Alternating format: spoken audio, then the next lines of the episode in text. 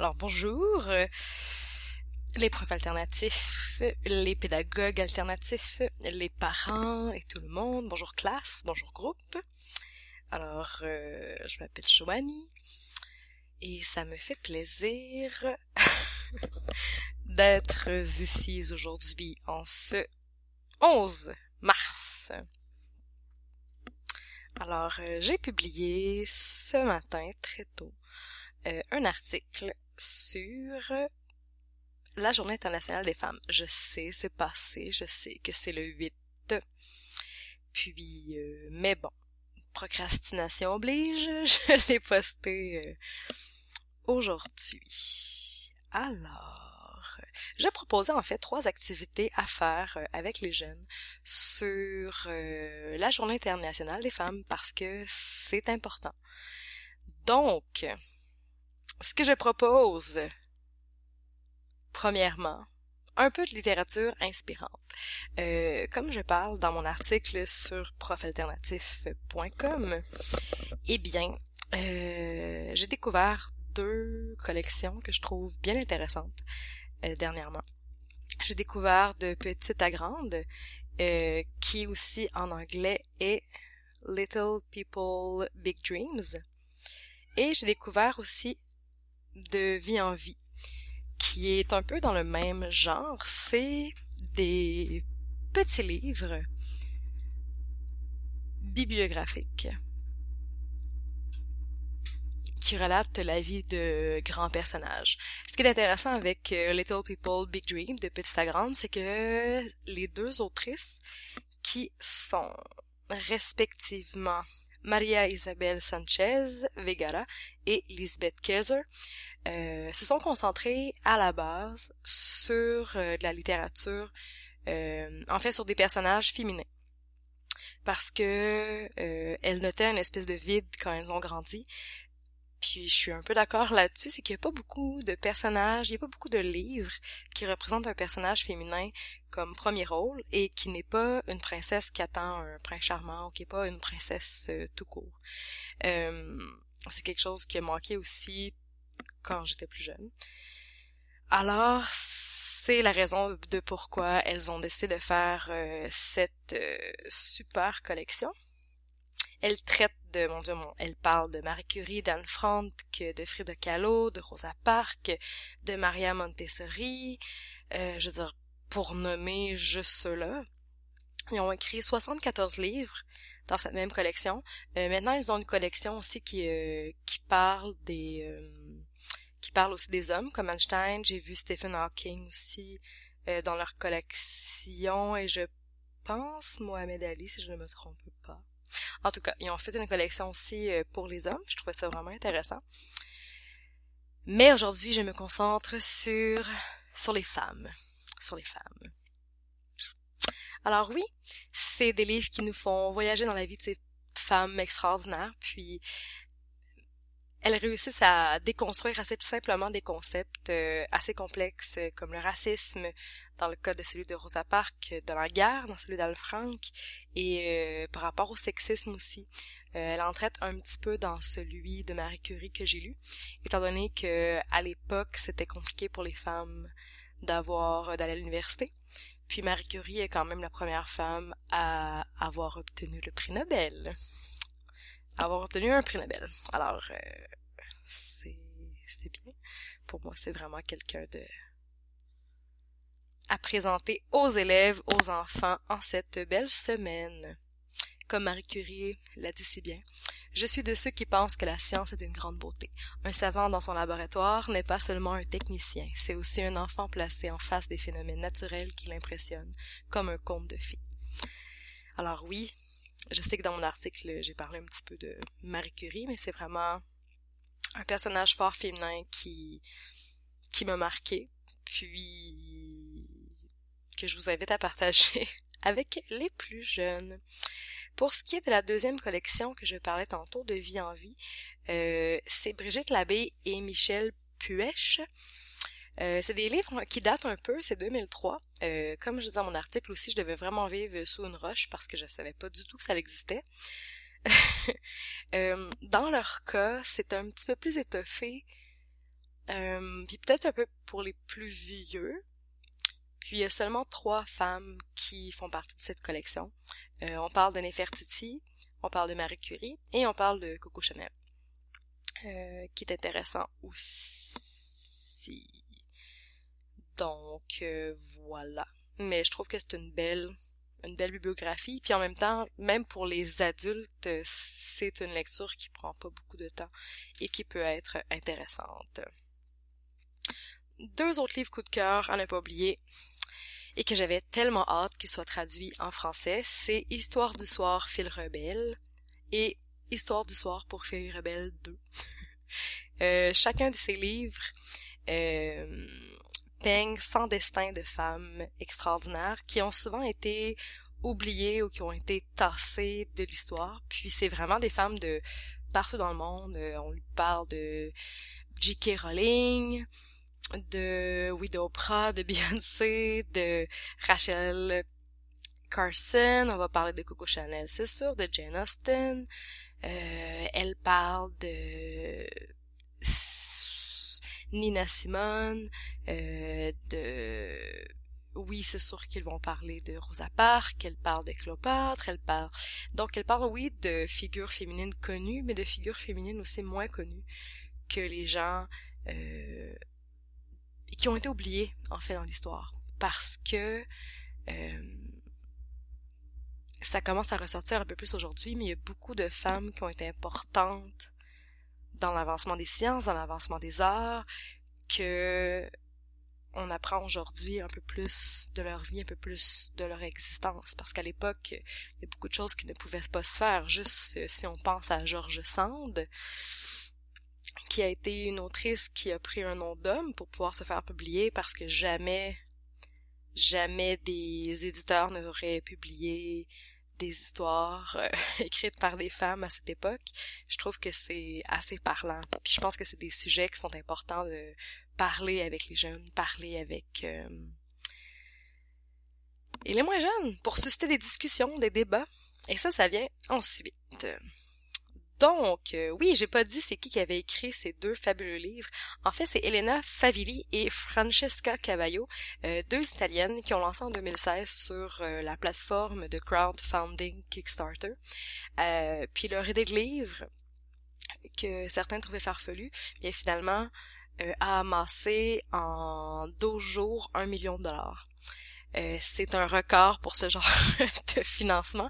Puis cela, en tout cas, cela démontre à quel point ce genre de livre était attendu par le public. Parce que, euh, je veux dire, c'est un peu comme dans mon article, je partage euh, aussi euh, un lien vers une vers une ingénieure qui fait des jouets pour enfants de filles de construction, puis c'est quelqu'un qui s'est heurté à énormément de portes parce qu'on lui disait mais c'est pas ça qui vend, qu'est-ce qui vend, c'est la rangée rose, c'est les c'est justement c'est les princesses, c'est les poupées, c'est ça qui vend. Puis en même temps, je me dis mais si ça vend, c'est peut-être parce qu'on leur offre pas non plus autre chose. En tout cas, c'est un peu ce qu'elle s'est dit. Puis elle s'est rendue compte que les filles aimaient leurs jouets préférés. Souvent, c'était des livres. Alors, ce qu'elle a fait, c'est qu'elle a décidé de, de créer des livres en lien avec le jeu de construction euh, qu'elle a créé. Alors, c'est des énigmes à c'est des énigmes à résoudre et de là on construit euh, souvent c'est des machines simples pour euh, pour passer, disons, à l'autre euh, partie du livre, passer à l'autre, euh, au prochain chapitre. Euh, puis c'est quelque chose que elle aussi, elle s'est faite financer par, je sais pas si c'était Kickstarter, mais en tout cas Wendy Gogo, mais par aussi une plateforme de crowdfunding. Puis c'est quelqu'un qui a accumulé, je pense que c'est 2 ou 4 millions en très peu de temps à la fin de sa de sa campagne parce que justement les parents attendaient ça, les mamans attendaient ça, puis les papas attendaient ça aussi. Euh, alors euh, voilà. je pense que c'est le temps de la société que qu'elle se mette au goût euh, au goût du jour. Donc, pour revenir à Elena Favilli et Francesca Cavallo, c'est ça, ont lancé leur euh, livre sur la plateforme Kickstarter, puis en 2016, j'avais vu euh, j'avais vu les livres, puis à ce moment-là, j'avais pas nécessairement, même si ça peut paraître euh, pas beaucoup, mais j'avais pas 30 dollars à mettre sur des livres. Puis puis aussi, il était juste en anglais à ce moment-là aussi. Donc, euh, je suis contente d'avoir attendu avant de les regarder de plus près. Alors, c'est des bouquets très épais. Euh, puis chacun relate la vie de 100 femmes extraordinaires. Donc, deux livres, 200 vraies héroïnes qui ont changé le monde à leur façon. Alors, je trouve ça vraiment intéressant de partager cela dans votre classe. Puis ça peut être de lire une histoire euh, par jour durant cette semaine. Ça peut être euh, de juste les laisser aussi traîner pour que les élèves puissent les manipuler. Puis c'est sûr que je vais aller faire un tour à ma bibliothèque. Là, aujourd'hui, ça doit être fermé, mais l'heure qu'il est.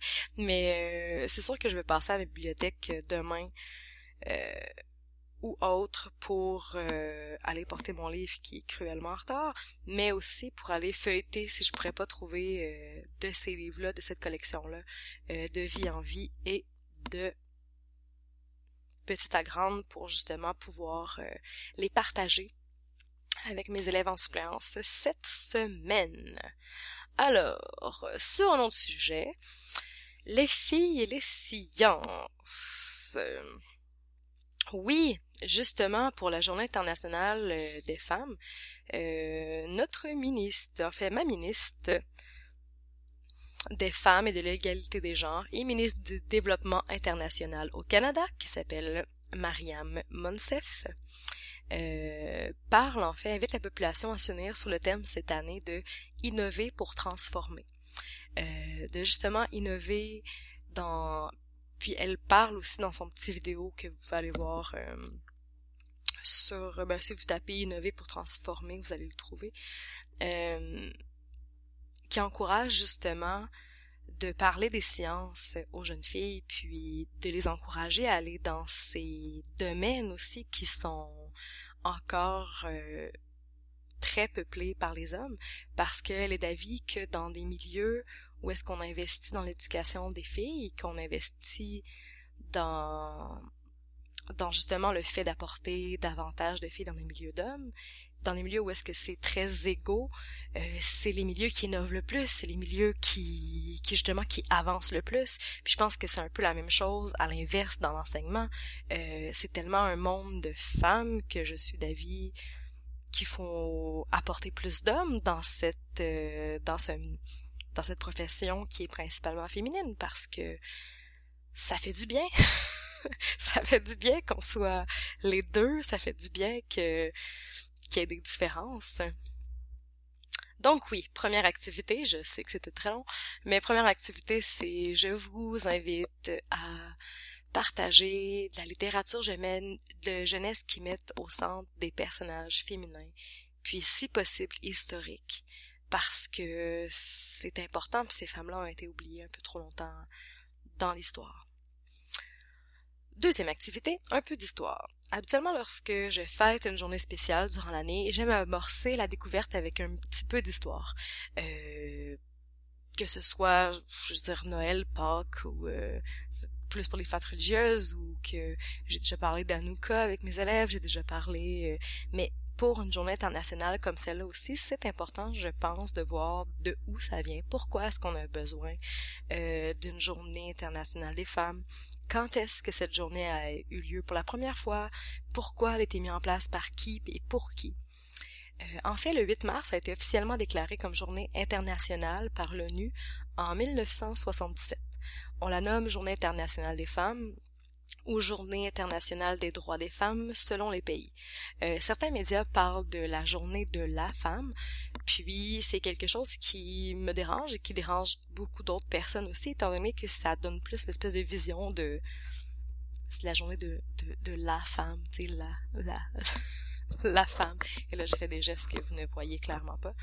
Euh, euh, oui, alors c'est, c'est la journée des femmes. C'est la journée internationale des femmes ou journée internationale des droits des femmes. Selon les pays, je crois qu'en France, c'est la journée internationale des droits des femmes. Donc, cette journée a pour but de faire un bilan sur la situation des femmes dans la société et ce, partout dans le monde. Et chaque année, des femmes des quatre coins de la planète se regroupent afin de revendiquer le droit à l'égalité. Euh, Puis bien sûr, bien le 8 mars est aussi le bon moment de célébrer les avancées euh, des droits des femmes dans le monde. Donc, puisque nous célébrons euh, aujourd'hui, en ce 11 mars, la journée des femmes, chère lectrice, euh, chère... Non, la chance de lire mon article, alors tu n'es pas une lectrice, tu es une auditrice. Parce que j'ai décidé de le faire au féminin, étant donné de la journée internationale des femmes. Alors, chère auditrice, regardons un peu la place de ces dernières au travers de l'histoire. Plusieurs dates euh, importantes. C'est sûr que j'ai pas tout souligné. J'ai essayé de me concentrer un petit peu plus sur euh, sur les dates qui étaient importantes au Québec, au Canada, puis euh, en France aussi, puis d'autres dates internationales que je trouvais vraiment pertinentes si vous voyez dans mon article qu'il y en a d'autres que j'ai oubliés ou que vous voudriez rajouter, allez commenter en dessous, puis euh, je rajusterai ma liste euh, selon ou peut-être dans le pays que vous êtes avec Internet. Je ne sais pas de où vous m'écoutez. Alors, dans les années 1600, il y a en 1639 la création à Québec de la première école destinée aux jeunes filles par les religieuses ursulines. Euh, les filles à cette époque n'avaient pas le droit aux études supérieures. Euh, elles avaient droit à certaines écoles de ménagerie après avoir fait euh, la petite école des Ursulines, où d'ailleurs j'ai déjà travaillé. Oui, alors j'ai travaillé dans cette école ancestrale qui n'est plus dirigée par des sœurs à proprement dit, mais les religieuses sont encore sont encore demeurent encore là. Alors on peut les croiser dans les dans les corridors et certaines enseignantes ont déjà été et personnel en fait de soutien ont déjà été à l'école aux Ursulines et sont euh, et elles oui ont eu ont été scolarisées par ces religieuses. Donc oui, 1639 quand même. En 1657, création d'une petite école à Montréal par les sœurs Marguerite par la sœur Marguerite Bourgeois une école avant-gardiste euh, où tout le monde était accepté sans discrimination de genre ou d'origine ou de statut social. Cette religieuse était également à l'encontre des châtiments corporels vis-à-vis des écoliers, ce qui était vraiment quelque chose de différent euh, à l'époque. Pour Marguerite Bourgeois, c'est sûr que c'était une religieuse, puis je veux dire, c'est sûr qu'il y a eu de l'évangélisation à cette époque-là, vraiment beaucoup euh, des Premières Nations, puis c'est pas quelque chose que j'approuve, je dirais, parce que elles avaient pas le droit de parler leur langue et tout et tout. Euh, dans le cas de l'école de Marguerite Bourgeois, c'était un peu différent dans l'optique que tout le monde était admis. Euh, je veux dire, les garçons étaient admis, les filles étaient admis, je veux dire, si tu étais métis, tu étais admis, peu importe que tu étais irlandais, tu étais admis, peu importe ton rang social, ton origine, il n'y avait pas de discrimination, ton genre. Euh, cette religieuse acceptait absolument tout le monde dans sa petite école où les élèves parfois aussi dormaient parce qu'il y avait de nombreuses attaques à ce moment-là. Euh, quoi? Puis euh, voilà. Donc euh, elle laissait les élèves dans la petite école qui était protégée contre ces attaques. Voilà. Mais oui, pour euh, ce qui est de l'histoire et des Premières Nations, je vous en reparlerai probablement dans un autre article ou dans un autre podcast, parce que c'est quelque chose que je pense qui vaut la peine d'être souligné. En 1700, continuons avec les femmes. En 1791, la Déclaration des droits de la femme et de la citoyenne. Déclaration des droits de la femme et de la citoyenne est publiée. La femme naît libre et demeure égale à l'homme en droit, en France. C'est pas tout à fait ce qui s'est passé, mais c'était écrit. En 1800. En 1836, droit à l'enseignement primaire autorisé pour les jeunes filles. Enfin, en France. En 1893, la Nouvelle-Zélande adopte le droit de suffrage universel, donc même chez les femmes maoris qui sont les, disons, entre guillemets, autochtones euh, de la Nouvelle-Zélande, suivi de peu par l'Australie en 1901. C'est les premiers à avoir euh, accordé officiellement le droit de vote euh, aux femmes et peu importe leur origine. Et je vous lève mon chapeau, chers gens de la Nouvelle-Zélande et Australie. En 1900, En 1907, les femmes mariées peuvent dépenser leur salaire comme bon leur semble. Enfin, elles ne doivent plus le donner à leur mari. En 1910, à Copenhague, la socialiste démocrate allemande Clara Zetkin, et j'ai un lien pour aller lire un peu sur sa vie dans mon article, et la socialiste démocrate russe Alexandra Kollontai proposent l'idée d'une journée internationale des femmes. Euh, puis, c'est quelque chose euh, qui va être mis en place l'année d'après, le 11 mars 2011, qui était la première journée internationale des femmes, afin de revendiquer le droit de vote et des, le droit de vote des femmes, le droit de travail et la fin des discriminations euh, au travail. Euh, ça a été demandé par ces deux femmes-là, Clara Zetkins et Alexandra Kolontai, et son but aussi de faire cette journée-là internationale des femmes, c'était aussi pour, euh, en fait, surtout pour Clara Zetkins, de souligner le fait qu'elle n'était pas toujours en accord avec euh, les féministes bourgeoises, je dirais, qui puis elle voulait vraiment se concentrer sur les femmes du peuple, qui n'avaient pas nécessairement les mêmes droits que ces femmes-là bourgeoises. Alors, euh, chapeau à Clara Zetkins et à Alexandra Kollontai. Le 24 mai 1918, les Canadiens ont le droit de voter aux élections fédérales. Mon arrière-grand-mère Delima, que vous pouvez aller apercevoir euh, sur la photo un peu plus haut, mais Delima Beauregard, devait avoir près de 28 ans lorsqu'elle a eu le droit de voter pour la première fois. Je sais pas quel âge vous avez, je sais pas mais imagine à être reconnu comme un être humain intelligent et capable de voter à 28 ans. Bon. Je souligne ici qu'il est noté que le premier droit de vote pour les femmes a été écrit en 1791 dans l'acte constitutionnel du Canada. Puis en fait, sans s'en rendre compte, la façon que c'était écrit, euh, les femmes qui étaient propriétaires et non mariées avaient le droit de voter. Mais ce droit a été retiré en 1849 et redonné seulement en 1918, lorsque mon arrière-grand-mère avait 28 ans. en 1930, ça fait pas si longtemps, là. En 1938, les femmes peuvent s'inscrire à l'université sans autorisation de leur mari. Enfin, en France. Je veux dire, ça fait 100 ans, c'est si peu. Pour euh, ce qui est des droit de vote aux élections fédérales.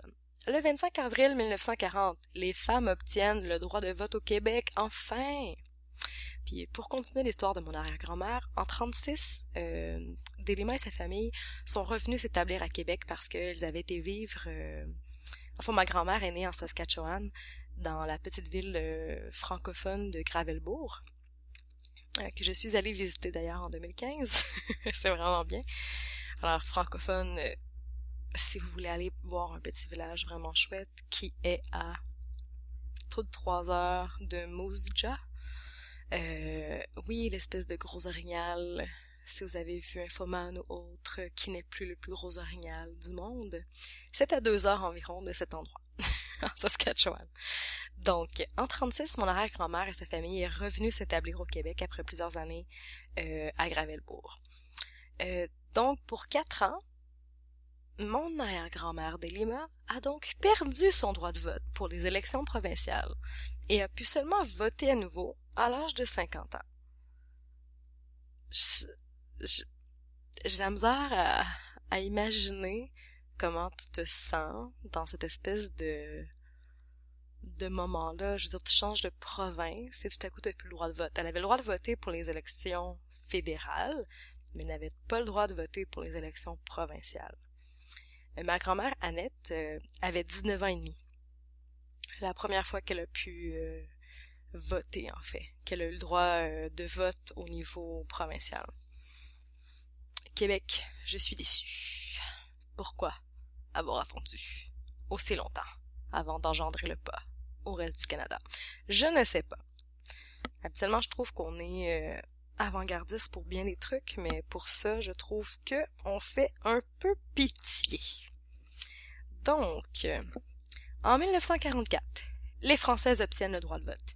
mais devront attendre 1945 pour voter pour la première fois, étant donné le changement de présidence et tout. France, je suis déçue aussi que tu aies attendu 1944 avant de donner le droit de vote aux femmes. 1967, la loi autorise la contraception en France.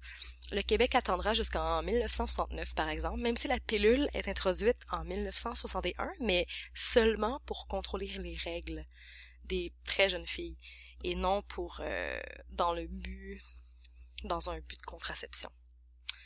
Euh, 17 janvier 75, dépénalisation de l'avortement en France et ça je vous salue parce que pour le Québec, on a dû attendre le 28 janvier 1988 pour la décriminalisation de l'avortement au Québec. Ah, je suis née en 1987. je veux.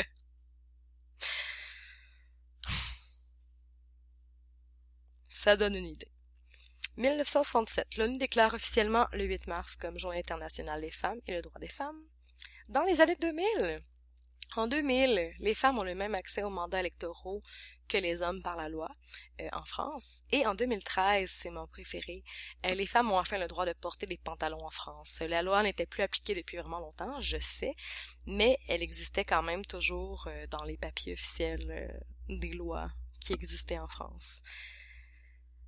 En, avant 2013, en théorie, si elle avait été appliquée, les femmes auraient le droit de porter des pantalons seulement lorsqu'elles faisaient du vélo, euh, et du cheval, je pense. Je ne suis plus certaine. Mais en tout cas, du vélo, ça c'est sûr. Oui, 2013. Alors, euh, je mets d'autres sources aussi vraiment intéressantes euh, sur l'article. Donc oui, je vous suggère, là c'est sûr que c'est je sais que c'est plein de rafales de dates puis d'événements, mais ce que je vous suggère, c'est d'en c'est de parler, tu sais, d'en choisir peut-être deux ou trois ou quatre importantes que, qui vous ont marqué, que vous trouvez drôles ou que, je sais pas, que vous trouvez euh, pertinentes à parler avec le groupe d'âge dans lequel vous enseignez ou que vous êtes parent d'eux. Et de parler de ces dates importantes aux élèves et d'y placer peut-être les membres de votre famille dessus comme leur votre mère ou euh, euh, les grands-parents ou les arrières même grands-parents quand quand ils les ont connus un peu comme qu'est-ce que qu'est-ce que j'ai fait euh, avec mon arrière-grand-mère et ma grand-mère. Ça donne une espèce d'idée puis une image un peu plus visuelle pour les enfants, je pense, de savoir que ça fait pas si longtemps que les femmes ont acquis ces droits-là, puis que c'est grâce euh, euh, aux revendications, puis à la bataille que nos grands-mères et nos arrière-grand-mères ont fait, qu'aujourd'hui on a le droit de voter, qu'aujourd'hui on a le droit de porter des pantalons, qu'aujourd'hui euh, on a le droit de, je veux dire, on a le droit à l'avortement, qu'on a le droit au choix, qu'on a le droit à la contraception. Donc, je pense que c'est aussi facile d'en faire un, débat de classe et de se mettre dans la peau des gens aussi de l'époque grâce à cette recherche. Alors, si vous êtes avec des plus vieux ou si vous avez des enfants plus vieux, je pense que ça pourrait être euh, également intéressant de parler, je sais pas comme exemple que je notais dans mon article, c'est pour ou contre le port du pantalon pour la femme, puis d'aller voir pourquoi c'était pas admis. Euh, puis je suis sûre que sur internet il y a toutes sortes, euh, il y a toutes les raisons euh, qu'on peut trouver. Donc est-ce que les filles devraient avoir le droit d'aller à l'université? Pour ou contre le droit de voter pour les femmes, le droit à l'avortement pour ou contre ou pour ou contre la contraception? Puis je pense que ce serait intéressant si vous avez un grand groupe d'enfants à votre charge, de piger même notre position.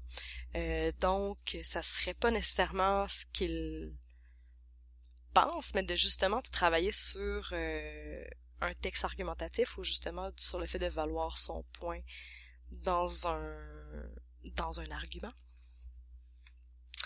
Sur ces sujets qui aujourd'hui nous semblent acquis, mais qui ne le sont pas nécessairement.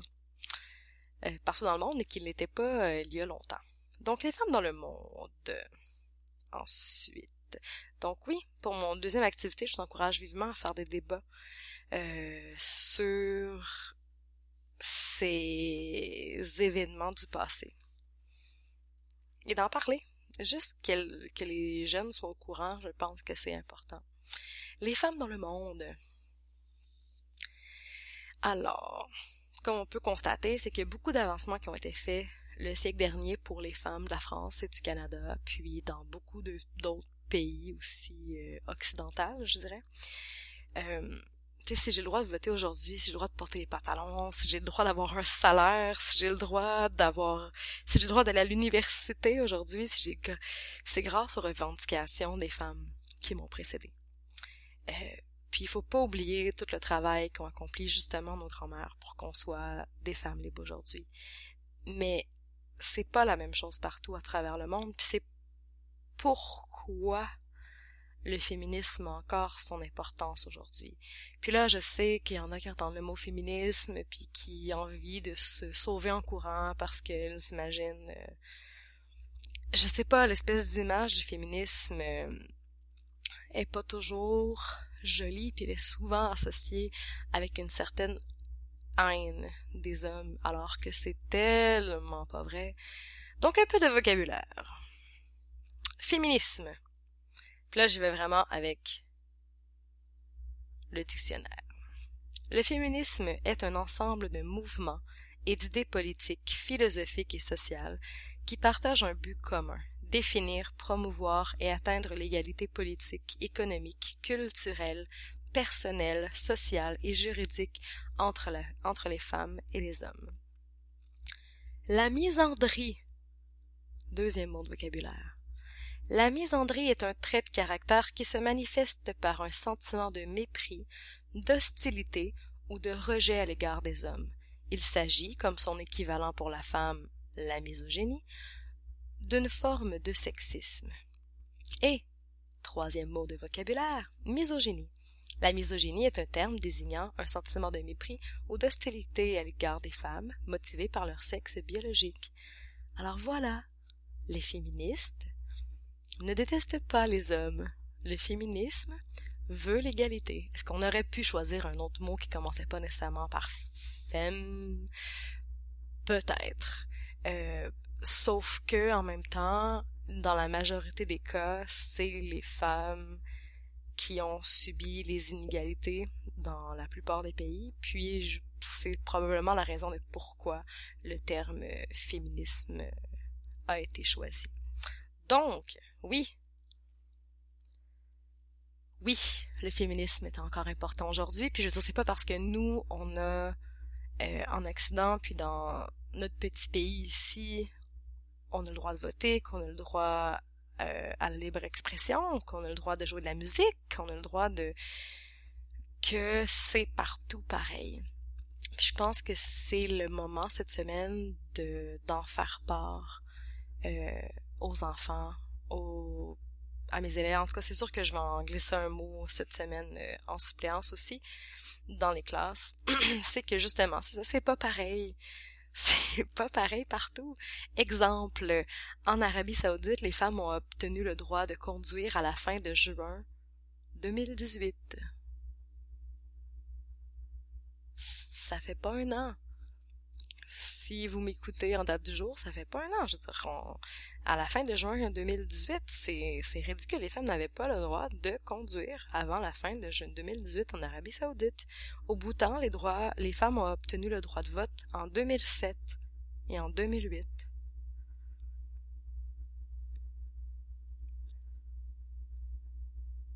J'avais, j'avais, j'avais 20 ans. ça fait pas longtemps.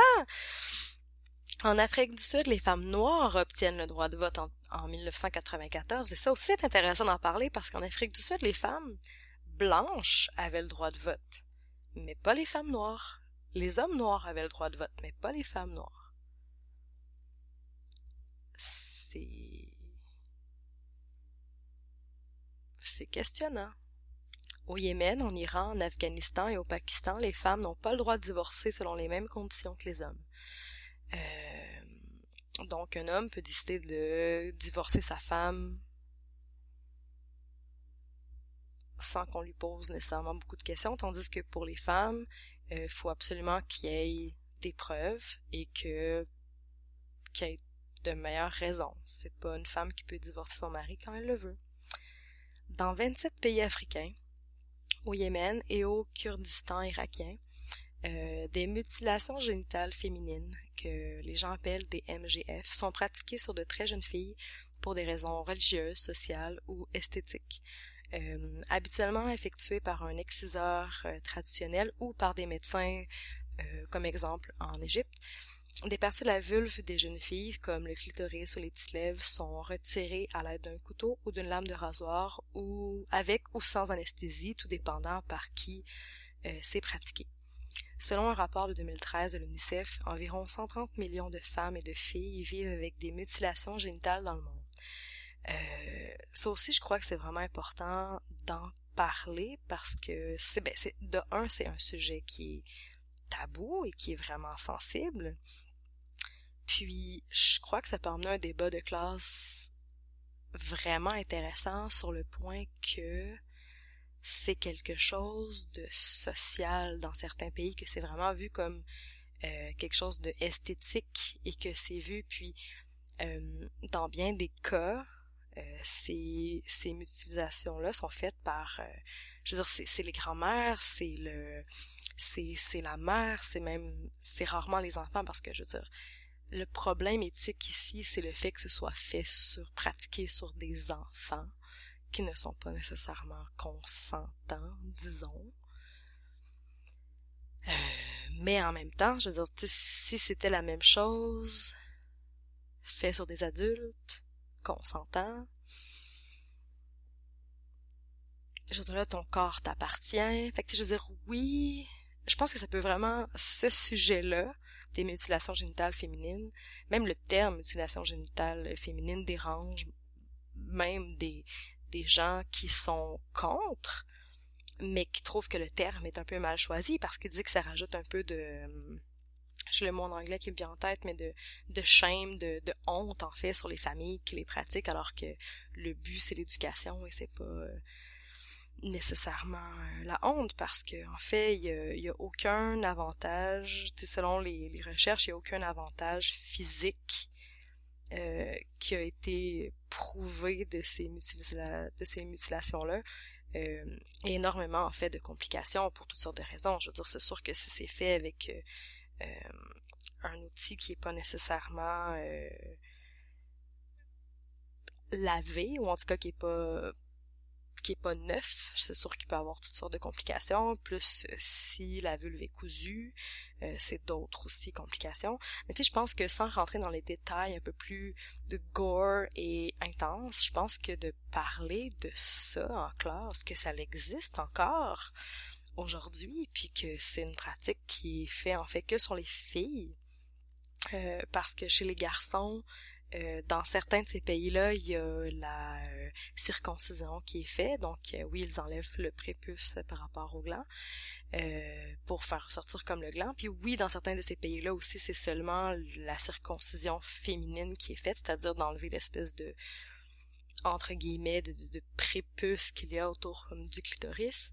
mais dans bien des cas, le clitoris, qui est l'organe du plaisir de la femme, est retiré pour que la femme ne se masturbe pas et dans le but que la femme soit pure aussi pour son mari puis que euh, soit plus désirable pour son mari étant donné qu'elle pour qu'elle ressente juste du plaisir par rapport à la pénétration. Tu je pense que c'est quelque chose qu'avec les plus grands aussi, euh, on peut discuter, surtout si c'est fait d'une façon respectueuse et ouverte par rapport à ces cultures-là qui pratique encore euh, ces mutilations génitales féminines-là, en fait. Je pense que c'est quelque chose de qui est pertinent, euh, bref, à discuter en classe. Autre chose. En Russie, 5, 456 professions sont interdites aux femmes, dont plombières, contrôleurs de train, conductrices de camions agricoles, et il y en avait vraiment, vraiment, vraiment beaucoup.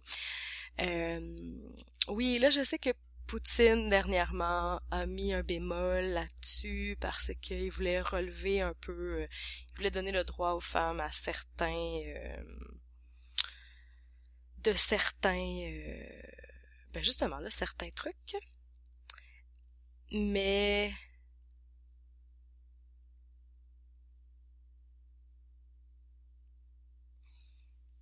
mais mais mais mais mais voilà il voulait il voulait donner un peu de de temps euh, pas de temps il voulait donner des permissions pour justement que ce ne soit pas des professions interdites euh, par tout le monde. En tout cas il voulait relever un petit peu alléger les 456 professions qui sont interdites aux femmes. Voilà. C'est dit. Assez tourné autour du pot. En Argentine il est interdit pour les femmes de vendre de l'alcool en Chine, euh, bien en Chine, en 1979, il y a une politique de l'enfant unique euh, qui est arrivée puis qui a aggravé le sort des filles parce que elles sont considérées comme un fardeau économique puis elles devront en général quitter leur famille pour aller vivre dans la famille de leur mari, pour aller aider en fait la famille de leur mari.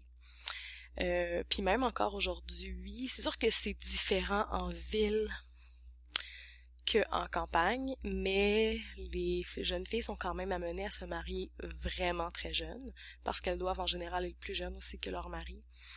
Et à cause de ça, il y a des millions de familles qui choisissent d'avoir des fils. Euh, parce que c'est moins compliqué. De cette décision découle euh, beaucoup d'avortements, puis là aussi, il y avait des... Il y a bien des gens qui, lors des... Euh, lors des, euh, des examens, en fait, de lors de la grossesse, ils hésitent à révéler le sexe de l'enfant pour éviter justement euh, ces avortements-là dès qu'on sait que c'est une fille, alors que le fœtus est 100% viable, euh, parce que c'est quelque chose qui se produit beaucoup en Chine. Mais en même temps, je me dis, c'est la décision revient au corps de la personne qui porte le fœtus, mais c'est quand même questionnant, puis je trouve que c'est quand même pertinent d'en discuter aussi. Alors, beaucoup d'avortements, beaucoup d'infanticides aussi, et d'abandon de filles. Euh, c'est une des raisons pourquoi, euh, même au Québec, il y a eu énormément d'adoptions de jeunes filles chinoises, euh, parce que il y en a beaucoup qui sont laissées dans des dans des orphelinats. Alors au Japon, il est déconseillé fortement aux femmes d'être chef sushi traditionnel à cause, tenez-vous bien, des menstruations. Puis encore aujourd'hui, je veux dire, il y a, avant c'était formellement interdit, euh, maintenant il y a quelques chefs, chefs sushi comme Yumi Shiba euh, qui a décidé d'aller à l'encontre de cette tradition-là, puis elle a réussi à s'élever aussi au rang des, euh, des meilleurs chefs sushi. Pour elle, peu importe ton sexe, euh, un chef sushi, c'est un, chef sushi. Donc si tu es bon, si tu es bonne, c'est parfait, mais c'est pas vu partout comme ça. Euh, pour encore euh, la pour la mentalité, je dirais traditionnelle, c'est qu'à cause des menstruations, le corps de la femme est plus, la température du corps de la femme est plus élevée que celle de l'homme. donc, le goût des sushis va changer, puis à cause de ces menstruations et du cycle, euh, les papilles gustatives et le choix des goûts des femmes différeraient donc les sushis goûteraient pas pareil d'une fois à l'autre. Euh, il y a plusieurs recherches qui ont été menées aussi euh, pour ça, puis a rien qui a été prouvé dans le changement de, des papilles gustatives ou de, de goût des femmes, mais je trouve ça quand même intéressant pour un pays aussi industrialisé que le Japon d'apporter cet élément un peu. En Bolivie, il est vraiment déconseillé de jeter les serviettes sanitaires dans les poubelles publiques, puisque le sang des menstruations pourrait donner le cancer aux personnes qui passent proches des poubelles publiques. Euh, donc, les jeunes filles sont euh, encouragées à prendre leurs serviettes sanitaires, à les mettre dans un petit papier, puis à les mettre dans leur sac euh, d'école ou leur sac, puis les jeter seulement à la maison. Euh, dans certaines régions de l'Inde aussi, c'est interdiction de cuisiner ou de toucher les aliments durant que durant les menstruations, car cela pourrait rendre impropre et impure la nourriture. Alors voilà, là aussi je vous invite à parler de ces faits-là encore qui qui sont encore de nos jours euh, comment dire valables, que ça existe encore aujourd'hui, puis je pense que ça peut faire... Euh, puis je sais a des sujets qui sont plus anecdotes avec des plus petits ou avec des plus grands. Euh, le sujet des mutilations chez une table féminine, c'est quand même quelque chose euh, qui peut toucher ou qui peut... qui peut toucher comme certaines personnes aussi, soit dans, vraiment dans leur valeur ou soit dans leur les traumatiser un peu, disons, dans leur imaginaire, mais ça reste que c'est des sujets qui sont importants de discuter avec les enfants parce que c'est des faits de société qui se produisent encore aujourd'hui. Alors, je vous invite cette semaine à peut-être parler de un, deux, trois sujets euh, que je relève, puis il y en a d'autres aussi. Je vous invite à aller voir ONU, les femmes de l'ONU, ou les droits des femmes dans le monde. J'ai mis plein de liens aussi encore sur mon petit article. Donc, en résumé, en l'honneur de la Journée internationale des femmes, je t'invite durant les prochains jours à lire un livre ou à lire en tout cas un passage euh, d'un livre d'une de ces grandes dames, puis de faire découvrir euh, des personnages historiques importants féminins. Euh, je t'encourage aussi à prendre le temps de discuter avec les enfants de l'histoire des droits des femmes, du féminisme, puis aussi la place des femmes dans la société à travers le monde. Rien que ça. Puis je sais que t'es capable, cher pédagogue alternatif. Et surtout, surtout, je te souhaite une bonne journée des femmes à toutes, même si je sais que c'est passé. Et je voulais souligner aussi un joyeux anniversaire à ma à la merveilleuse femme qui m'a mise au monde et qui m'a élevée, ma maman qui est née un 10 mars, donc c'était hier et euh, je l'ai vue samedi. Alors oui, bonne fête à ma maman. Alors, euh, c'est un premier podcast qui est lorsque je regarde le temps vraiment archi long. Mais c'est pas grave, écoute, si tu le trouves intéressant, tant mieux. Euh, sinon, tant pis. Euh, puis j'avais dans l'idée d'en faire un peu plus souvent, puis j'aimerais, dans mon idéal, il serait posté les lundis matins pour commencer euh, la semaine. Là, je sais que il va être posté plus pour soit lundi très tard pour ce qui est du Québec ou mardi matin tôt pour ce qui est euh, de la France, mais j'aimerais vraiment que ce podcast à l'avenir soit euh, les lundis matins pour bien commencer la semaine avec toi et je pourrais te parler de la vie ou de ce que j'ai écrit ou euh, je sais pas, on verra, on verra où est-ce que ça nous amène. Alors à bye soyez, faites attention à vous cette semaine, puis voilà